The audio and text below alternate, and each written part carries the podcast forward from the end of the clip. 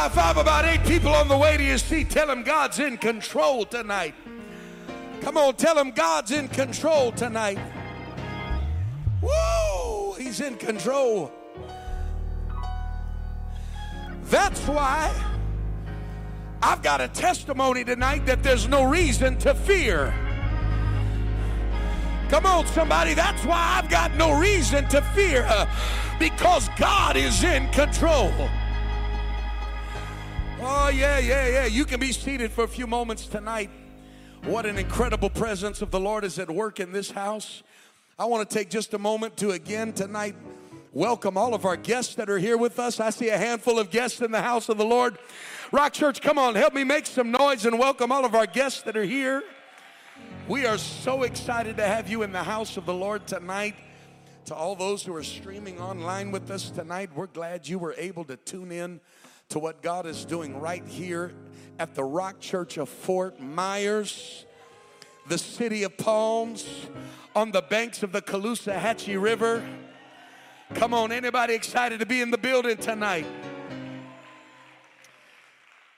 Was anybody blessed this morning by the ministry of Bishop Wilson in this place? Come on, were you blessed by the ministry of Bishop Wilson this morning? What a powerful touch of God. The building was, was full this morning, and uh, Bishop Wilson preached as only he can. And when he finished and the Holy Ghost finished, uh, Daniel and Cindy were both baptized in Jesus' name. Daniel received the gift of the Holy Ghost. I think we ought to give God a praise for that. And then Tay was baptized in Jesus' name. And she was filled with the Holy Ghost. Somebody ought to give God a praise. And then Onye was baptized in Jesus' name and filled with the Holy Ghost. Oh, we ought to get as excited as the angels do in heaven tonight about that. And then Cheyenne was baptized in Jesus' name uh, and filled with the Holy Ghost this morning. Come on, somebody. Uh, we ought to give God a great big praise in this house. Amen. And uh, we're so grateful. I want to say how wonderful it is uh, to have Sister Mandy's parents with us, her mom and dad. So good to have them in the house of the Lord. They're no strangers to this house, but we are glad to see them uh, with us tonight. And um, then I'd like you to help me welcome a, a brand new family to this church. Brother Britt and Sister Ashley Liggins Amen. All the way from North Carolina. Amen. I, we, we ought to just blow their minds this evening with a great big welcome.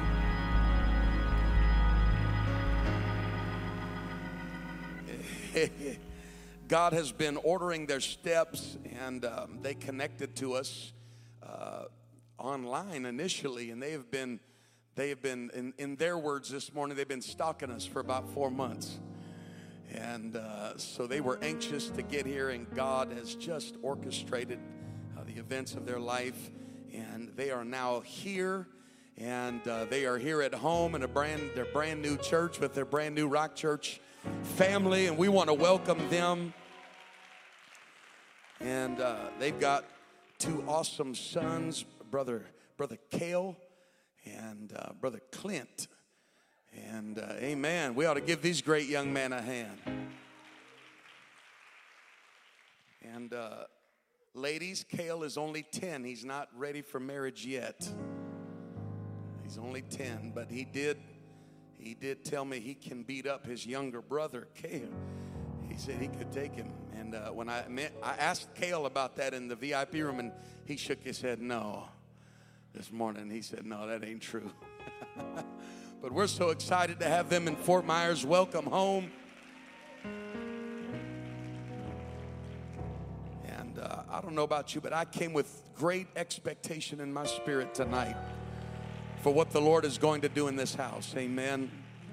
It is so wonderful to have uh, the Parkers with us tonight in the Calvary Apostolic Church of Bradenton Would you help me give God a great praise for what He's doing in Bradenton, Florida?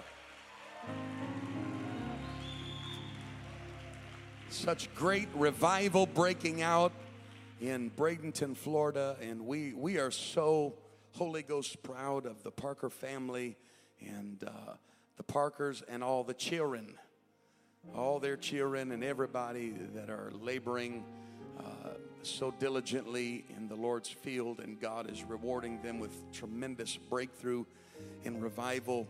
Brother Parker, I want you to just come and greet everybody. We love you and your family very, very much. Would you help me put your hands together one more time for the Parker family? Good to be in the Rock Church tonight. in 14 months, this is the first time that I have not had service at my church for anything. I text my bishop today, see this elder tonight that's ministering. 2016, I was privileged to go to Elk Grove, California to No Limits, and they invited the ministry into his home. I walked into his home and I looked at him. I said, You messed my life up. He just kind of looked at me. And I said, Hope Corps messed my life. I said, I was comfortable. Oh, I was, I had everything going. I was complacent. I lived for God. I, I, I, I did, I went to work. I paid my tithes. I was at everything the church did. But you know what? When God puts a burden and a calling, See, it was in Hope Corps that I began to pray, not my will, but thy will. Not my, de- see, my desires. I, I enjoy working. I enjoy doing business. I enjoy going out and selling jobs because I'm good at it. I can talk them into buying Eskimo or, or icicles in the Eskimo land. I'm, I, I'm good when that calling and that election begin to recenter the center of my universe. And I began to have to sacrifice and put down some things and had to sell some toys and had to move out of comfortable and complacent situations. But you know what? I stand before you tonight, some 14 months ago, walking into a city that I didn't know walking into a position that I had never been in. But in the last 14 months, I have come to know my God better. In the last 14 months, praying not my will, but thy will, I have seen the miraculous hand of God work in my life and my family's life. Yeah, there's some rough spots. This elder will probably tell us about some real rough spots in 60 years of ministry or whatever it is. The kingdom of God has to be our main focus.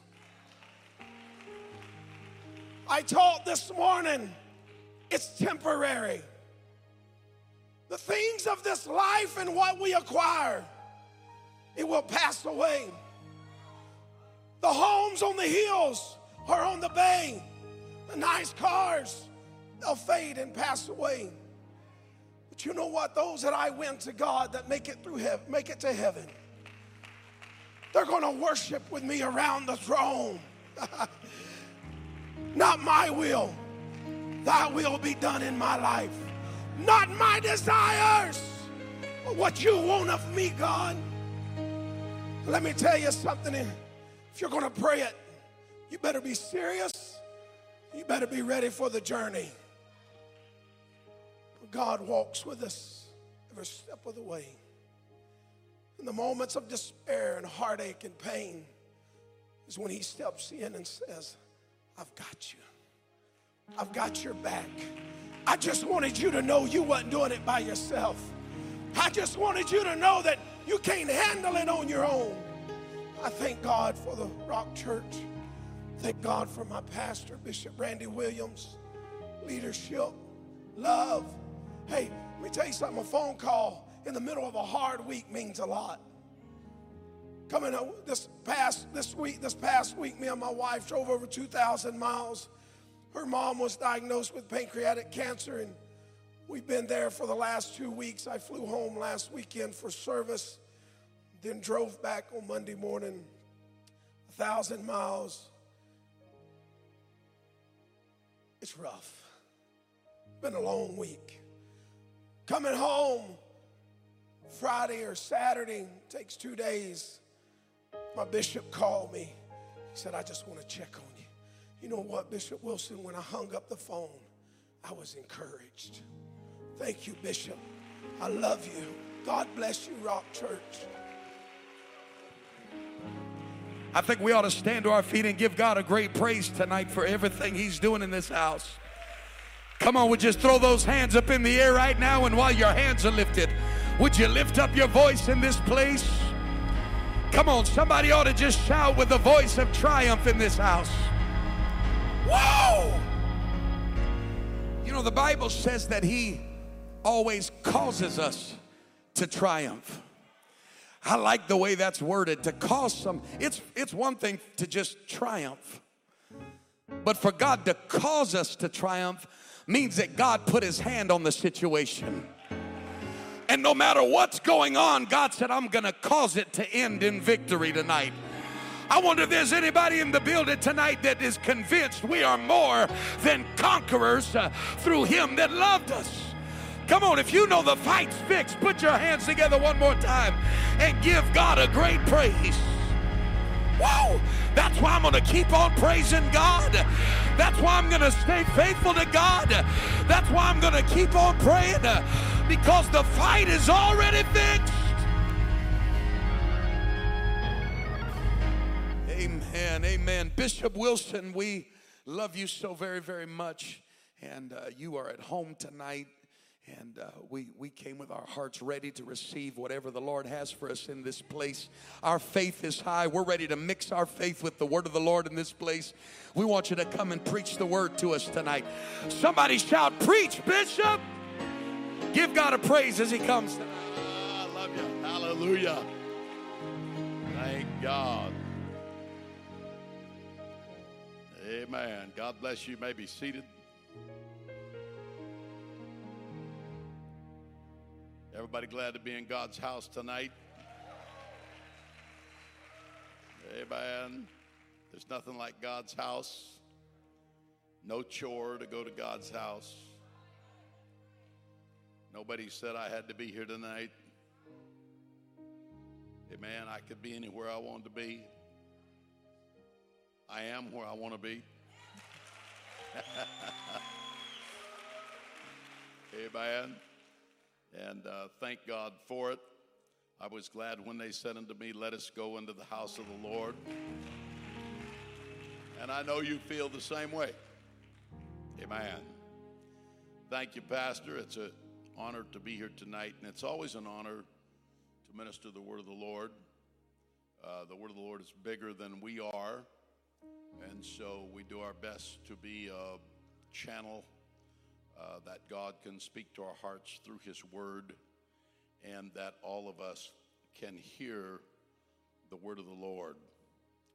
Um, this morning, we uh, we talked about this church. If you're a guest here tonight and you were not here this morning, or you have not been regular here, I want to explain to you that uh, this church is one of a growing string of churches across America.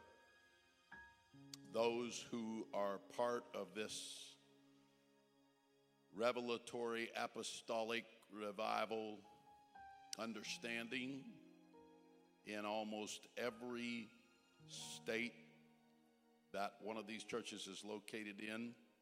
It is either the largest or the fastest growing or one of the strongest in terms of the people and um, always strengths are defined by. Um, none of these churches are old. These are churches where men have revelation, and uh, and we're one of them here. Amen. We're one of them here. And we thank God for what He's doing. Uh, what I'm doing is trying to find the mind of God and preach and teach this particularly Sunday. I find it ironic that it is only the second Sunday of the year and that we are talking about the year of the open door. Can you say amen? And that we are setting, if you don't know it, on a powder keg of revival. Amen. And uh, in this church, if you're not aware of it, people are receiving the gift of the Holy Ghost every week and uh, virtually every service. Amen. Which is the pattern of those who have a revelation of how God works. So let me just say, without denigrating anybody anywhere, but we need to say it. Uh, all apostolic churches that have the name in them somewhere are not equal. And increasingly in the day that we're living in, particularly if you value your marriage, and even more particularly if you have children, it is important for them to be in a vibrant, revelatory, apostolic church. It's very important. I'm not knocking anybody. I'm, I'm raised in Pentecost. I'm an old man, and uh, when I got the Holy Ghost, my mom and dad were apostolic. And when I got the Holy Ghost, my grandma and grandpa on both sides of the family were apostolic. And when I got the Holy Ghost, my great grandpa was apostolic. Um, so you can see this goes back a long ways. My, my grandma was at um, Azusa Street in 1907 and came back home, and people said, What was it like? She's, they went to the first Christian church at the time. She said, Well, our pastor's a good man here in our town, but our church does not have what those people have. And she said, I, I, I want that. And from 1907 till 1916, she prayed that God would send those people to the center of California, Azusa Streets in Southern California. And in 1916, on a Sunday morning at 4 o'clock in the morning, the Holy Ghost woke her up. She did not have the Holy Ghost, but the Holy Ghost woke her up and said, They are here. And she said, Who is here? And the Lord spoke to them and said, The people that you've been praying for are here. They were farmers, they lived out in the country. She woke up my grandpa and said, Cal, can we go into town today? It was on a Sunday morning. And he said, Yes. She had a sister that lived in town, and they lived out in the country.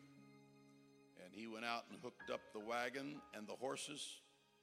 My whole, my father's whole family, mother and father, and all the kids, including my dad, got in the wagon and they rode the wagon into town. When they got into town, they went to my great aunt's house, whom I never met. And they asked her, What's going on in town? And they said, Well, there's two revivals going on town. One of them's really a good one, and the other one's a bunch of crazy people. And my grandmother said, I want to go down there where you call them crazy people. And uh, so that night, when it was time for church on Sunday night, they drove, got in the wagon, and started down there. It was still twilight. And on the way, my grandmother prayed. My old aunt told me this. My dad told me this. My other aunt told me this. So it's well validated. My grandmother prayed and said, God, if this is the people, let them be singing when the roll is called up yonder. I'll be there. My dad said about a mile away from where the service was being held in a tent on Ben Maddox Way, said you could hear the people singing, When the trumpet of the Lord shall sound, and time shall be no more. When the roll is called up yonder, when the roll. And she said, That's my sign. They went, they got the Holy Ghost. Hundreds of people got the Holy Ghost. That started it. Now, I told you all that so that if you have money, somebody say, "Well, you heard Bro Wilson preach. You know, he, you know, you, you, what kind of credibility does he have to talk about what he's having?" Well, you can't get back much further than that and be alive in the 21st century. Amen. And so um, I cut my teeth on the back of an apostolic Pentecostal church bench, and and uh, here we are tonight, young and happy. Praise God. With all of you young people. Amen. So happy to be here with Pastor and Sister Williams and all of the other Williams, the little Williams, which is two, which are not little anymore, Isaac and Judah. And can't that boy play that drum? My Lord God have mercy. That's unbelievable. Unbelievable. And um, we thank God for this church. I love you. I'm glad to be here. If you don't know it, uh, I want to tell you that uh, we believe this church is on a particular journey. We're not just a random apostolic church here. Amen. Amen.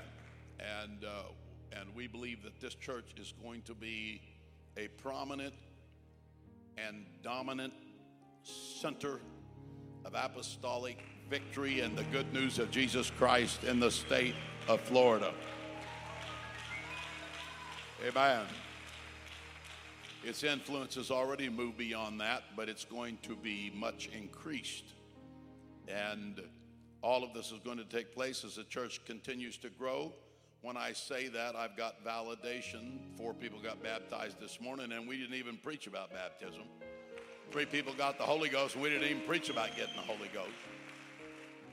Amen. And these are new people a man and his wife, and another um, young lady, and I don't know who all. But anyway, thank God for what He is doing. This, this church, don't discount it. You that are you that are members of this church, I want to say that what I'm going to preach tonight, and you say, well, brother, listen, quit talking, quit get to preaching, so you won't take so long. Well, I'll be I'll be gone in the morning. You, you, you don't have to worry. This ain't to be very long. And, uh, and I'll be done preaching here before my plane leaves tomorrow. And uh, you say, Well, I'm going to get tired. Well, that boy got tired when Paul was preaching and fell out of the window and killed himself. So just, all I can say, just be careful. Amen. Amen. But as a church grows, there's the, for it to become what we're talking about. It's one thing for us to jump up and down about it and rejoice, which is an important thing to do because that manifests our faith. But it's another thing to know the steps to take to get there and to walk in them because every bit of growth that we have numerically and in terms of broadcasting the gospel outside of our own doors has to commensurately be matched by internal growth within each of us of revelation and understanding and how God works. How God works. So I want to talk to you tonight a little while about these things to continue to move forward um, uh, and to move to a bigger playing field. Uh, the stakes are higher, the possibilities are greater, and a church has to have that foundational growing before it can even begin to cut a wide and far reaching swath. And I certainly don't say this with any sense of ego because I'm embarrassed, humiliated, and frustrated that we have not gone further than we have in Sacramento. But I would say that what I'm talking about, I know that it works because it has been through the crucible the laboratory where it has been proven by a Holy Ghost scientific method. And uh, let me just start. Ding, the bell just rang. I am now preaching. Uh, let me just start by saying it was a number of years ago we had been preaching on harvest time, which at that time, this is 40 years ago, um, harvest time was the radio voice of the United Pentecostal Church. And at that time, it had enough radio stations around the world of all kinds that when you preached on uh, every week, uh, if everybody in the world that had access to you would turn the radio on, you could reach one third of the world's population uh, every single week. Many interesting things happened while I was the, the speaker for Harvest Time and the director of that division. And, uh, and God blessed in many ways. There was mail records that were broken and a lot of good things happened. But in my heart and soul, I felt God calling me to, um, uh, to go. And I felt like God called me to Sacramento which had apostolic churches, but they were all, uh, almost all of them were uh, very small and were struggling. And uh, there was a spiritual stronghold in the state capital of California, which Sacramento is. Um, and, and California, as you know, is a unique place um, in which people uh, talk about how hard it is. And so we went there, and I was praying in my father's. Uh, yes, I will read a text after a while. Uh, I was praying in my father's den in a little kind of a living room off the living room one afternoon, and nobody was there but me. And uh, he didn't live in Sacramento, and this is I was just there beginning to take that church of nine people and uh, while praying there by myself that afternoon, I'd been praying for quite some time, and while I was seeking the face of God, suddenly uh, the Spirit of the Lord moved in there, and very abruptly, God just posed a question. And He said, What do you want? And I sensed that it was important to answer that question right. And in fact, the Spirit prompted me and said, This is an open window that is not open very long. So you must speak clearly and quickly what you want. And so I said, God, I, I, I, I, I and just a little bit nonplussed by it all, I said, God, I want revival. And the Spirit prompted me and said, and brought to my mind the king who the prophet said, What do you want? And he said, I want victory. And he said, Strike the ground with the arrows. And the king struck the ground three times. And the prophet chided him and said, You should have struck the ground numerous times because you're going to get a victory for every time you struck it. And so you're going to get three victories. And the Spirit spoke to me explicitly and said, Strike the ground, strike the ground, strike the ground, strike the ground, strike the ground. So I said, God, I want hundreds to get the Holy Ghost. God, I want thousands of people to come to the church. God, I want to, I want to see it spread to revival around the world. I want it to break beyond what I can even ask or think. I want it, I want it to happen. I want it to happen. And uh, while I was praying that, when I got through, the, the Spirit of the Lord said, I will, uh, God said, I will give all of that to you. Now, I know there's people don't think God speaks to them. They pray, but they don't think, oh, well, why do you pray if you don't think God speaks to you? What's this praying business all about? And so God said, I will give that to you, but you must never leave. You can go do whatever you got to do preaching around the world, but you must you must stay here. And um, so I have. I'm still live there, and a lot of things have happened. It has so happened that uh, that I can think of, there has not been that take place in any other place I know in America. Um, but it wasn't easy.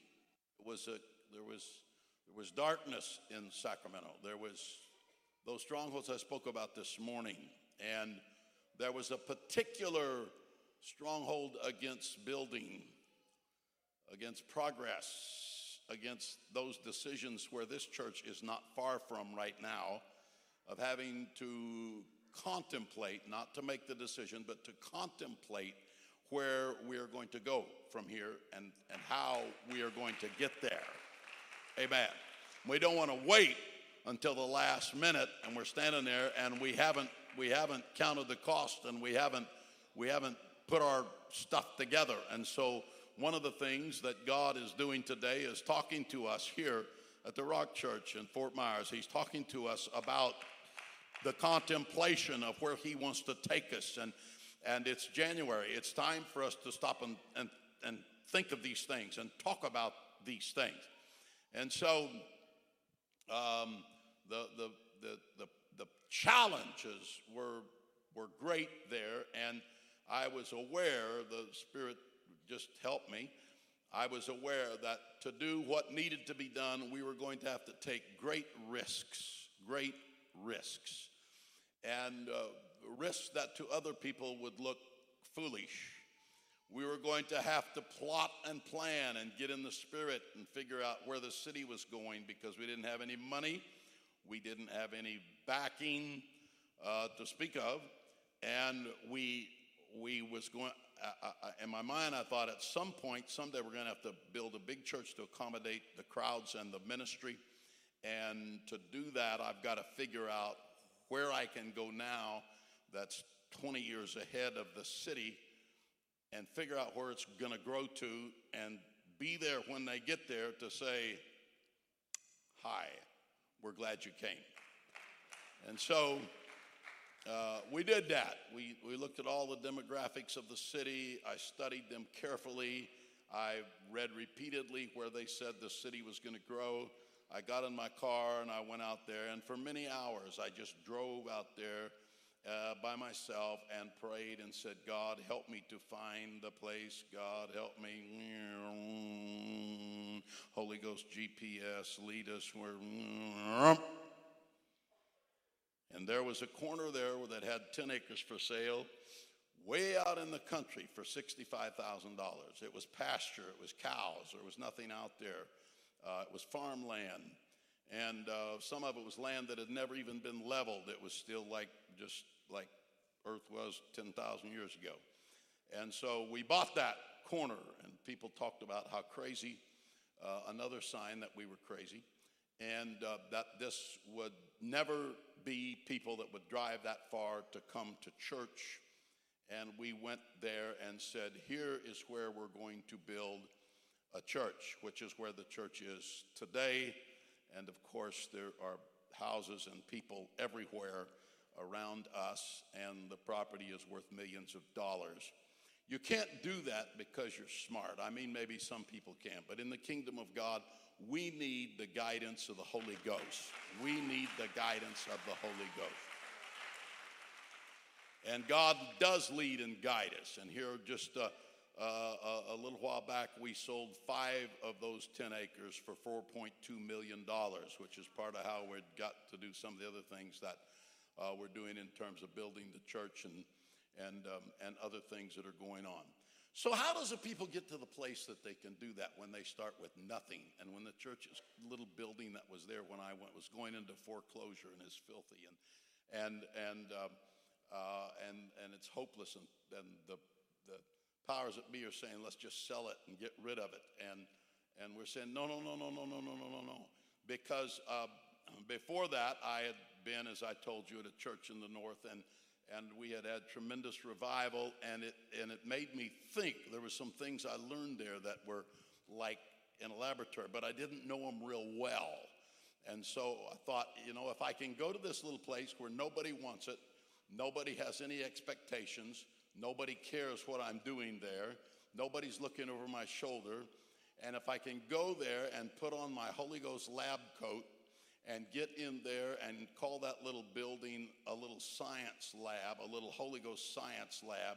And these things that's rattling around in my spirit that I feel like are revelatory and that will jumpstart a church and will blast it off the pad in a way that just blows my mind and everybody else's mind. and, and become a force in the city quickly. Um, if, if all those things really work, and then if it's not like a mushroom, but it becomes powerful and strong with infrastructure and doesn't just grow up and disappear like many charismatic churches do. And uh, in Florida, you've seen that numerous times. But it becomes a strong and powerful institution of strong and, and, and uh, clear eyed people that are able to step forward. And it becomes uh, the multicultural center where uh, people realize the church is the place. You know, have you ever thought about the fact that in heaven there will, the Bible says, flesh and blood will not inherit the kingdom of God? There is no flesh and blood in heaven. And do you understand that flesh is where the color part is? Do you understand that in heaven there won't be any color part? Because there's no flesh in heaven. So you ought to get over it down here and just say, look, we're all in this together. We all belong. We're all made of the same blood and, and we're all under the blood of Jesus. Now, if you don't get that, you're going to have problems because that's where God's going. Amen. And so, uh, finally, we started building this church. And so, how did we do that? We got it built. How do we do that? And I feel like I'm part of you. So, how are we going to do this in Fort Myers? How are we going to move from the wonderful place that we are tonight? Wonderful in the sense of the building, even, but I mean, you could be out in the rain somewhere, but more wonderful in the place that we're at poised in the Holy Ghost for us to move forward. How, how are we going to make that leap? How are we going to become the driving force that's like a giant mailed fist against the devil and that just punches him out? Amen. And walks forward in victory and in triumph. So, this is what I want to talk to you for uh, a few minutes tonight. I want to read to you a text in Genesis chapter 12 and verses 1 through 3. You do not have to stand because we're going to read several passages of Scripture. In Genesis chapter 12, verses 1 through 3 is where uh, we want to read. And this is what I'm giving to you right now. What I'm giving to you right now is a critical revelation, personally and corporately, for this church, for our church, for all of us.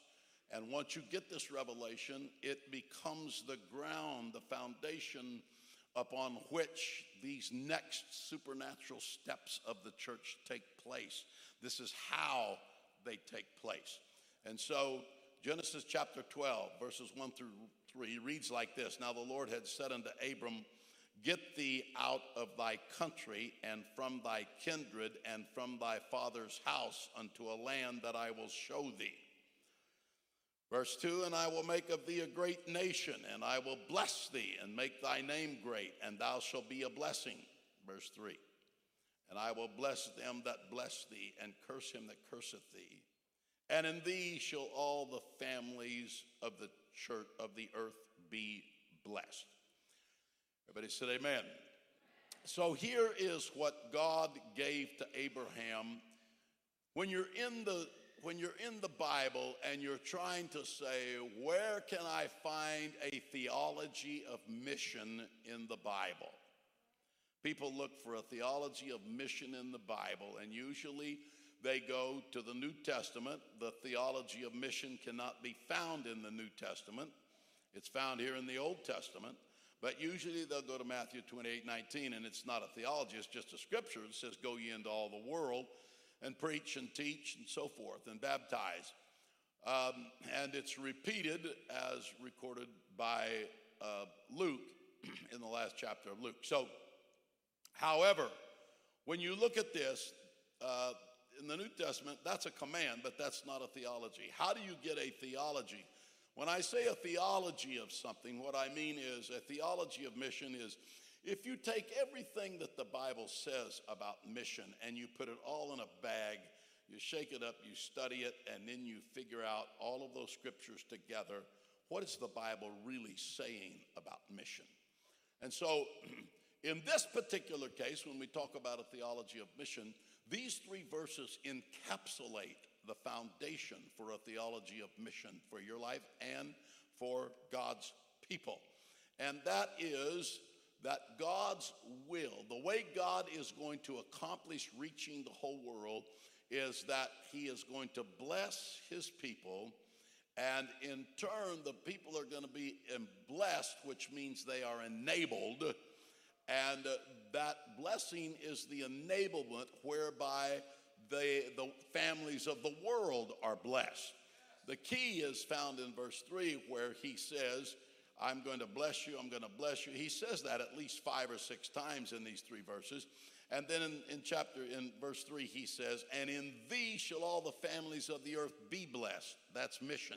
So the way the, the, the, nations of the world, later it says families here, later it says nations. Where, so the way the nations of the world and the families of the world are going to be blessed is that, uh, uh, uh, is that Abraham is blessed. This is why in the Rock Church, this is one of the revelations we got. We seldom emphasize to the people in their giving to sacrifice. We seldom emphasize to them to sacrifice. Now, now if you don't have that revelation, that's fine. You can do whatever you want to do. But, but we used to say we have to sacrifice because we didn't know any better. And we have sacrificed. And in the kingdom of God, there is sacrifice. But just stay with me for a moment. But the kingdom of God's mission does not go forward by you and I simply selling everything we got and thinking that's the end of it. Because if you sell everything you got, then you ain't got.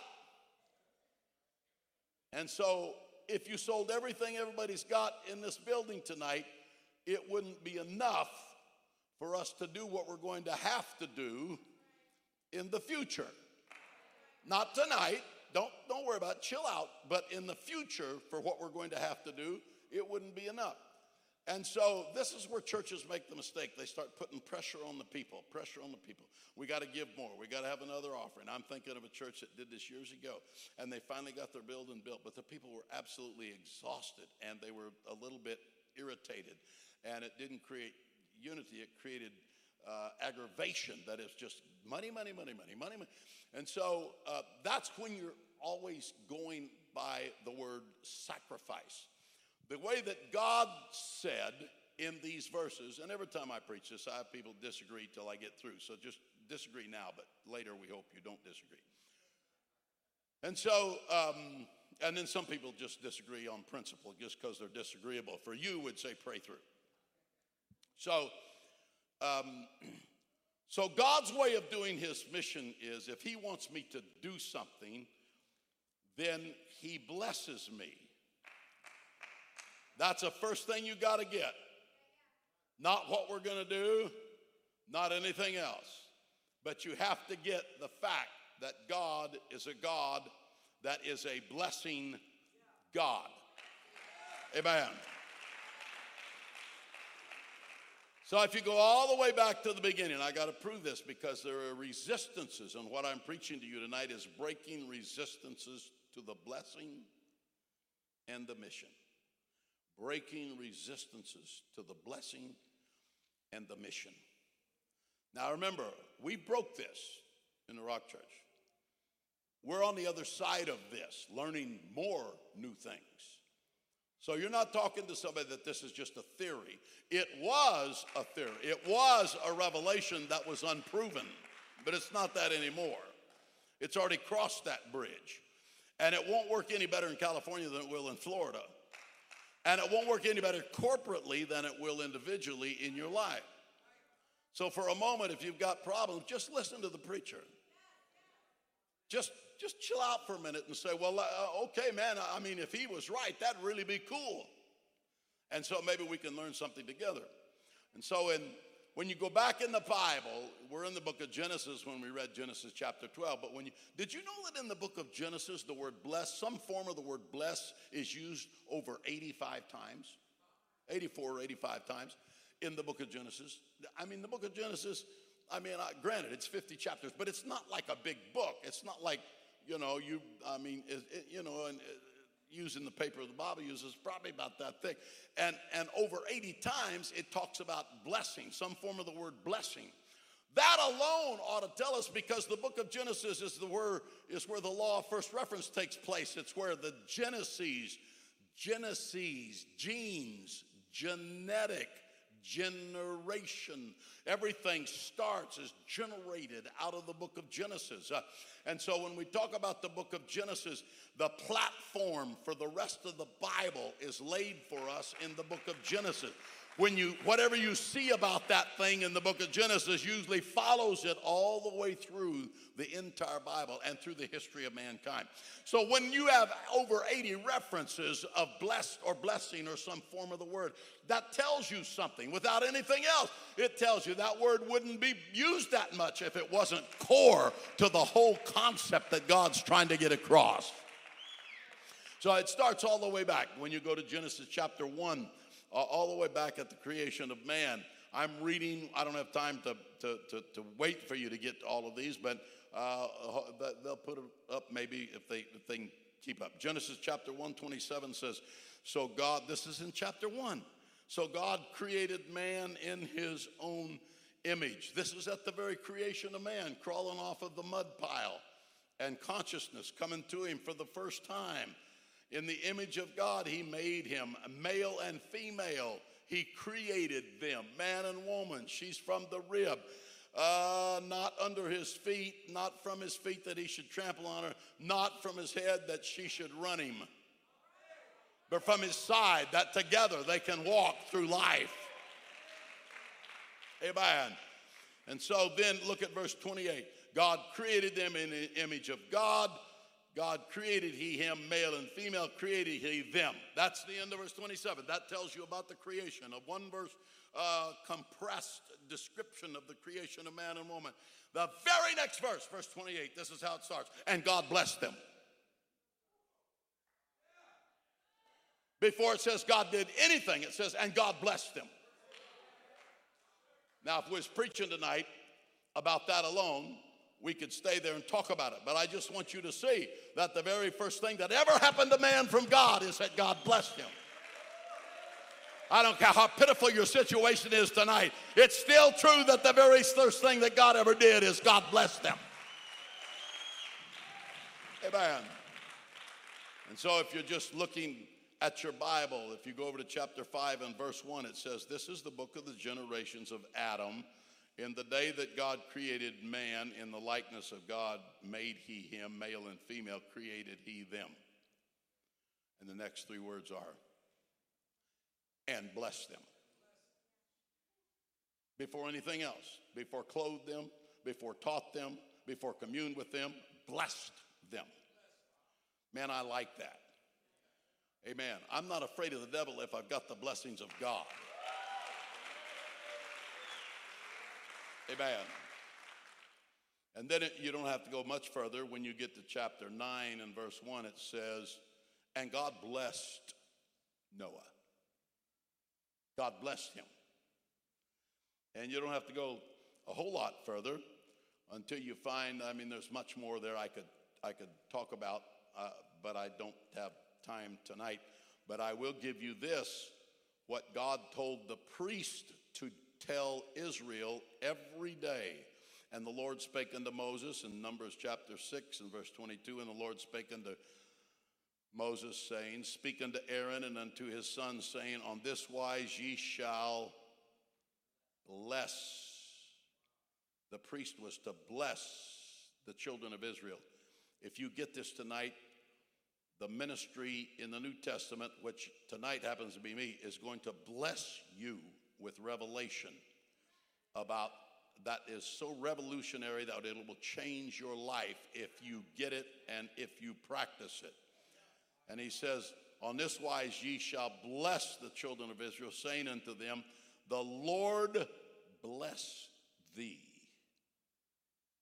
Every day, God said, You tell the people, The Lord bless thee and keep thee. The Lord make his face shine upon thee and be gracious unto thee. If you look in the Bible for God's face to shine upon people, meant he, he gives them favor, he blesses them, He enables them, He empowers them. And He said, Then they shall put my name on the children of Israel, and I will bless them. And so all of these places are talking about the blessings of God upon them. Time doesn't permit, let me just mention it Psalm 3 and 8. Salvation belongeth to the Lord, thy blessing is on thy people. Acts 3 25, 26.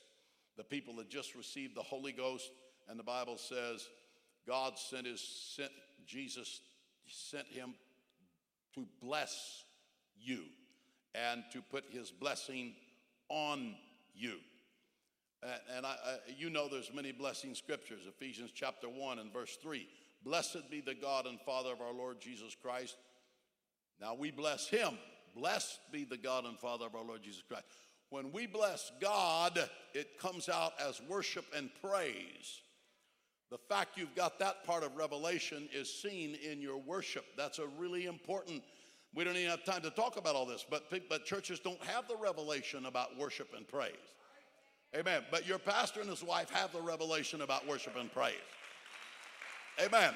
And so now you have the revelation. They blessed you with the revelation. And so we bless the Lord. But then the Bible says, who hath blessed us with all spiritual blessings in heavenly places. And then we read in Genesis chapter 12, verses 1 through 3, where God told Abraham, I'm going to bless you, I'm going to bless you, I'm going to bless you, I'm going to bless you. In thee shall all the nations of the earth be blessed. And then if you go to Galatians, it tells us, and this is just to show that I'm not using stuff that doesn't belong to us, that belong to Israel.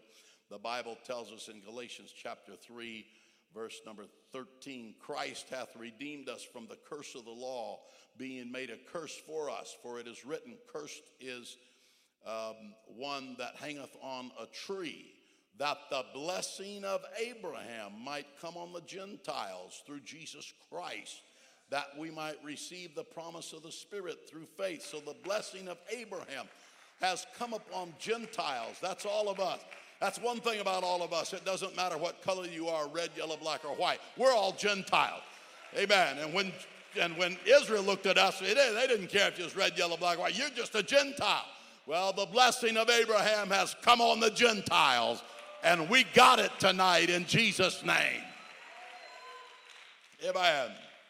Amen. So this this this is this is something that in your life, if you're still, I mean, if you're a kid or young and you're just getting started and you're working at McDonald's or whatever, that's fine. Or doing some job that's an entry level job, that's fine. But I mean, if you're 40 years old and you've been working 25 years there and you're still making $15 an hour, I can just tell you, I mean, if you're, if you're mentally slow or something and that's all you can do, I understand that. But when you take all of those mitigating factors away, if it's just that you felt like uh, you couldn't go any further and your daddy told you it was dumb and you bought into it, or the school teacher told you you was dumb and you bought into it, your mama should have took care of that. You know Thomas Edison used to live here. You've been by his house. You've seen his shop over there. That's now, I guess, a museum. Well, did you know the story that Thomas Edison brought a note home from the teacher one day? And if you don't know it, you ought to know it. And the note came home from the teacher. And Thomas said, Mom, here's a note from the teacher. And his mom opened the note and he said, What does it say? She said, It says, Thomas, that you are a genius and that therefore this school's not able to help you anymore because you're too smart. And they said that I'll have to teach you at home. So his mom taught him his math and taught him his reading and taught him his spelling, taught him his English and taught him and taught him and taught him and taught him and taught him and taught him for years. And he grew up to be who he is. One day, long after his mom was dead, he was emptying out some old drawers. In the corner of that drawer, he saw the note and looked at it and recognized it was the note decades before that he had brought home from school and given to his mother, but he had never read it. And he opened the note And the note said, Dear Mrs. Edison, your son Thomas is mentally retarded and he will never be able to do the work in school. Please do not send him back to school. Whatever you can teach him at home, we hope you good luck. But she read the note from God's view of little Tommy.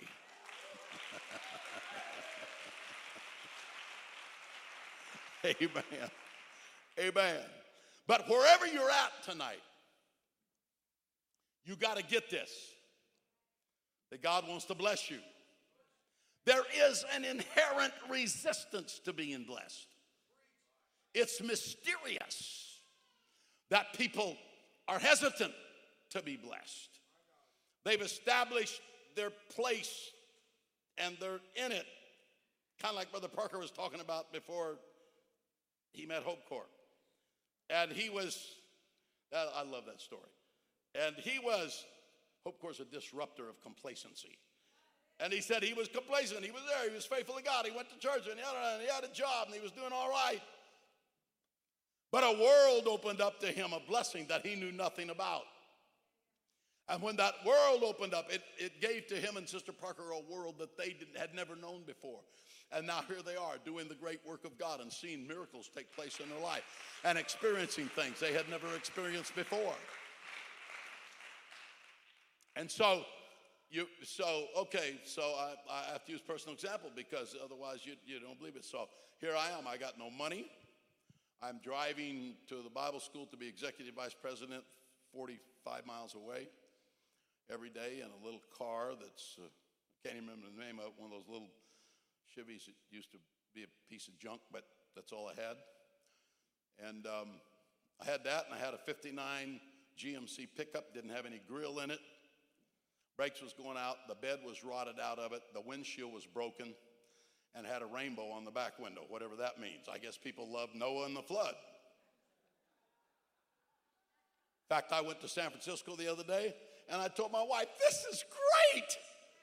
This is the loving Noah and the Bible week. It must be Bible week in San Francisco. They've got these rainbows everywhere celebrating Noah and the ark. I love it. Isn't this beautiful?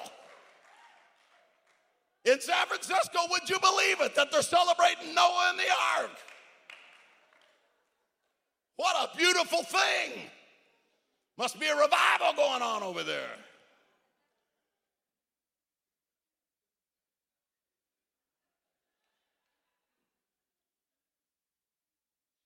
So here I am in Sacramento. What, how, how are we going to do this?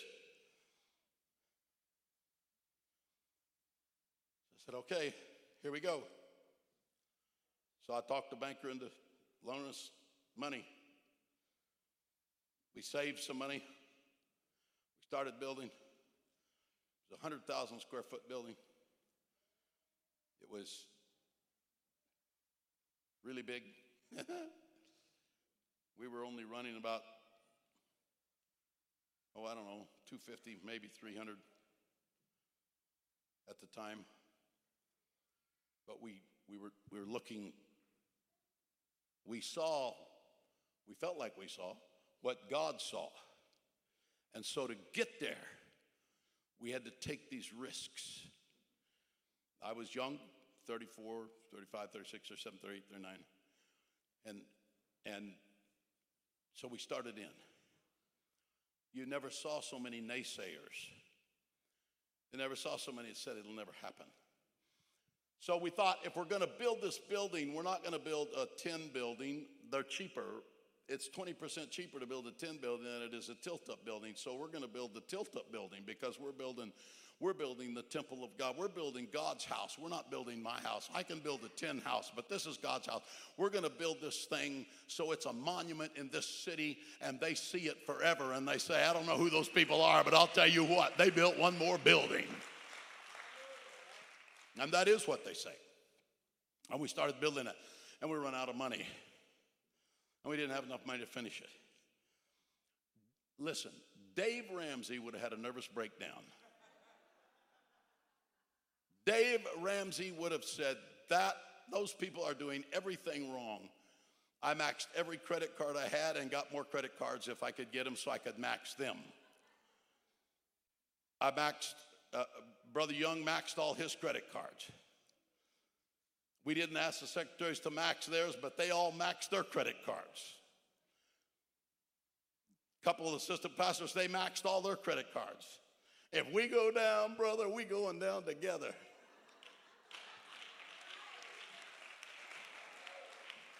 Don't you go home and max them all going down there to that ice cream shop and other places.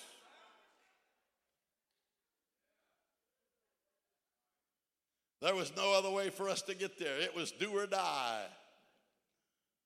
When we got to the end of the one of the people we was doing the deal with, I, I still had a, a, a house left that I felt like I'm obligated to take care of my wife. So we sold our house earlier, but this is a, another one. And and so the, the guy said, on this loan that we've just approved for you and that you've already got the money for, you have to sign this that this that you'll be obligated to this loan and that you'll pay this loan. If you can't pay it, we can come take your cars, and if you can't pay it, we can come take your clothes, and if we come can't pay it, we can come take your underwear, and if we can't you can't pay it, we come take everything, and we will come take your house, and we will come take your furniture. When it got to the house and furniture, I said, I, I don't believe I'm going to sign that. I'll never forget it. The loan officer said, Well, yeah, you're going to sign it. We'll already give you the money. I said, I'm not going to sign that. I said, I've signed enough. He said, No, you're going to sign it. It's legal. I said, Look, I'm not signing it. Do you understand? He said, I'm turning this into our lawyer right now. I said, Turn it into him. I hope you got a hundred of them. Turn it into every one of them.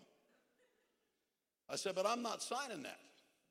I'm not signing it because I pay my bills. And I don't need you to try to put that on me. And I'm not doing it. And he went berserk.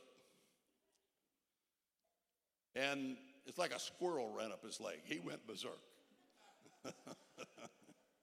he went nuts. When he got all through, I said, Are you through? He said, No, no, no, I'm not through with you. I said, That's all right. Sick them. Get everybody you can. What are you going to do? Come here and take this building? What are you going to do with it? Nobody wants this building. It's too big. It's too spectacular. There's not a single church in this city that wants this building because they can't fill it up. What are you going to do with it? Now you've got a $15 million building on your hand and you got it because you're, you're, you're, you're being intractable and you're being unreasonable and you're trying to put this on me and I'm saying no. So I'm hanging up. Goodbye. Click. So I called my secretary. I said, Get the address of the president of that loan company.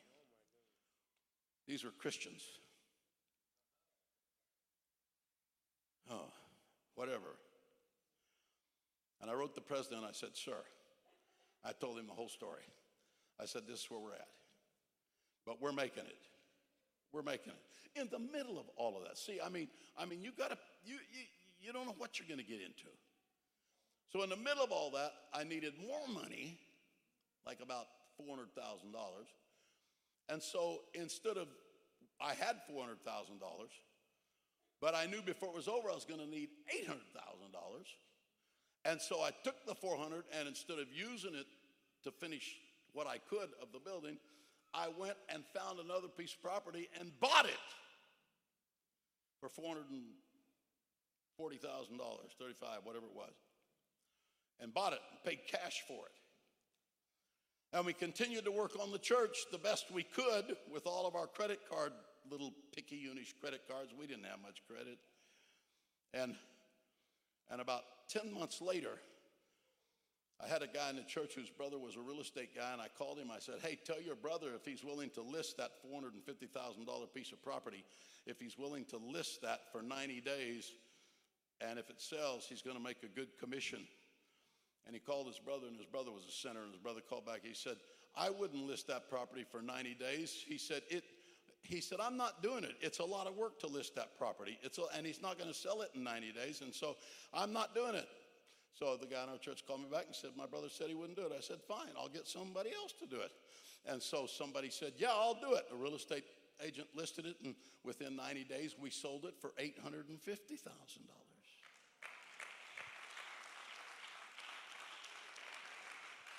Somebody says, man, Brother Wilson, that was ingenious. No, no, I don't know. God, or nothing ingenious. That's just, you know, desperation, you know. That's just saying, God, you, you said do this. We're, we're going to make it through this. You got to stay a little happy. You know, you can't just you can't just fall over and lose all your happiness because you've got stuff on you. We finally got the thing finished, and the payment was sixty-seven thousand dollars a month, besides the light bill on hundred thousand square feet, besides paying staff, besides the preacher, besides sixty-seven thousand dollars a month when we moved in. But but we had taught the blessing revelation. And I said, folks, we're going to we're going to watch the blessing revelation work. We can't sacrifice and do this. We're going to do this with blessing. And so we're going to get down to business about each of us getting blessed and God blessing us and the pressure's on for us to be blessed. Let's do this. And people begin to find ways the fireman quit his job and bought a business and turned it into a multi-million dollar business. The boy I told you about this morning got out into business and spent two or three hundred thousand dollars and put together uh, uh, an auction online platform that nobody else has in America. And that was the start of his business that now has like 36 stores and opened another one this last week. And, and, and on and on, on and on goes the stories. I could just go on. Just kids in our church that said, we're, we're, we understand the blessing, Brother Wilson. We're, you got to understand, all of our people were just working people, but they understood the blessing. They stepped out. They, they, there, there's a whole there's a whole lot of Bible behind this. You got to get this to be a great church, and Pastor will be preaching all that and teaching all that to you, I'm sure. But but uh, it's stuff you haven't heard before. But it's stuff that when you get it, you're going to say, My God, I get it. My God, I get it. My God, I get it. My God, I get it. And and and and and blessing begin to roll into people. It, it, we never missed a single of those $67,000 payments. We've never missed a single payment since then, which was back in 2007. So now in 14 years, we've never missed a payment.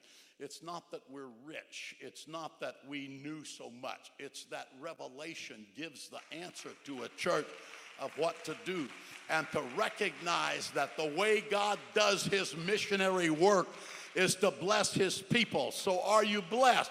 If you're not, don't start condemning yourself and crawling around on the floor, but start saying, okay, God, I'm getting it. Okay, God, I'm getting it. I'm going to figure out how to let the blessings of God roll through my life in ways they've never rolled through my life before.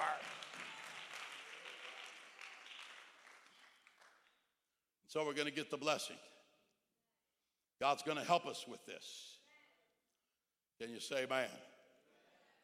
And so the laboratory continued to work. So the whole idea is, is that God's going to bless a minority, which is the church, to serve a majority. And God dealt intensely with Israel because of the intensity of his claim on the whole world. He deals intensively with his people where they come together and they say, okay, God's dealing intently with us about the future of TRC and Fort Myers. And so God's got to deal intensely with me because of the intensity of his compassion and care for the whole world. And he has no way of getting that done except through me and except through you.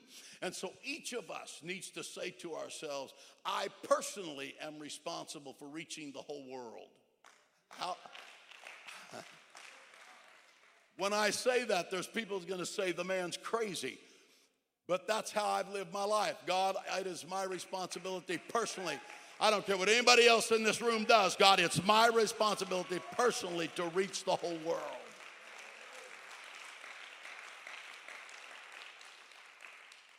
Amen. Amen.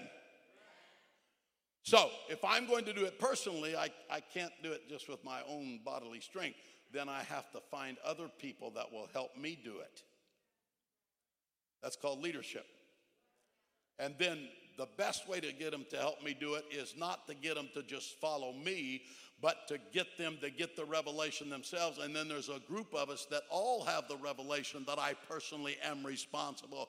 And I've got the same power as Brother Wilson and Pastor and Bishop and all the rest of them. I just have a different office than they have. But I've got the power to do great things in through the kingdom of God for the outreach to the world. Oh man, I hope you get the blessing deal. Hope you get the blessing deal. Brother Wilson, don't you know that that can destroy people? I do. I know that blessing has destroyed many people. That's part of the risk you run.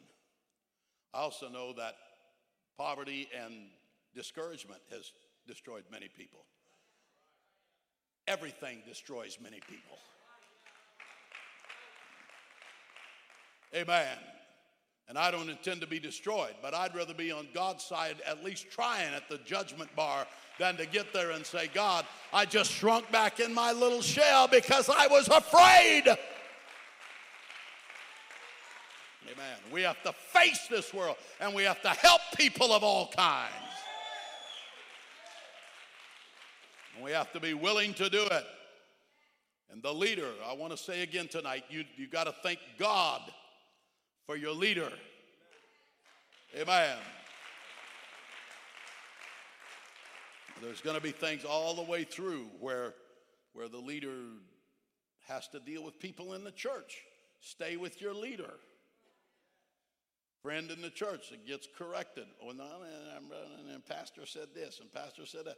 Hey, look, you're never going to reach the, you're never going to become a great mature body if you get uh, constantly caught up in that kind of stuff. You got to get past that kind of stuff and follow the leader. And the leader has to deal with stuff in the church. He has to deal with stuff. He can't get around it.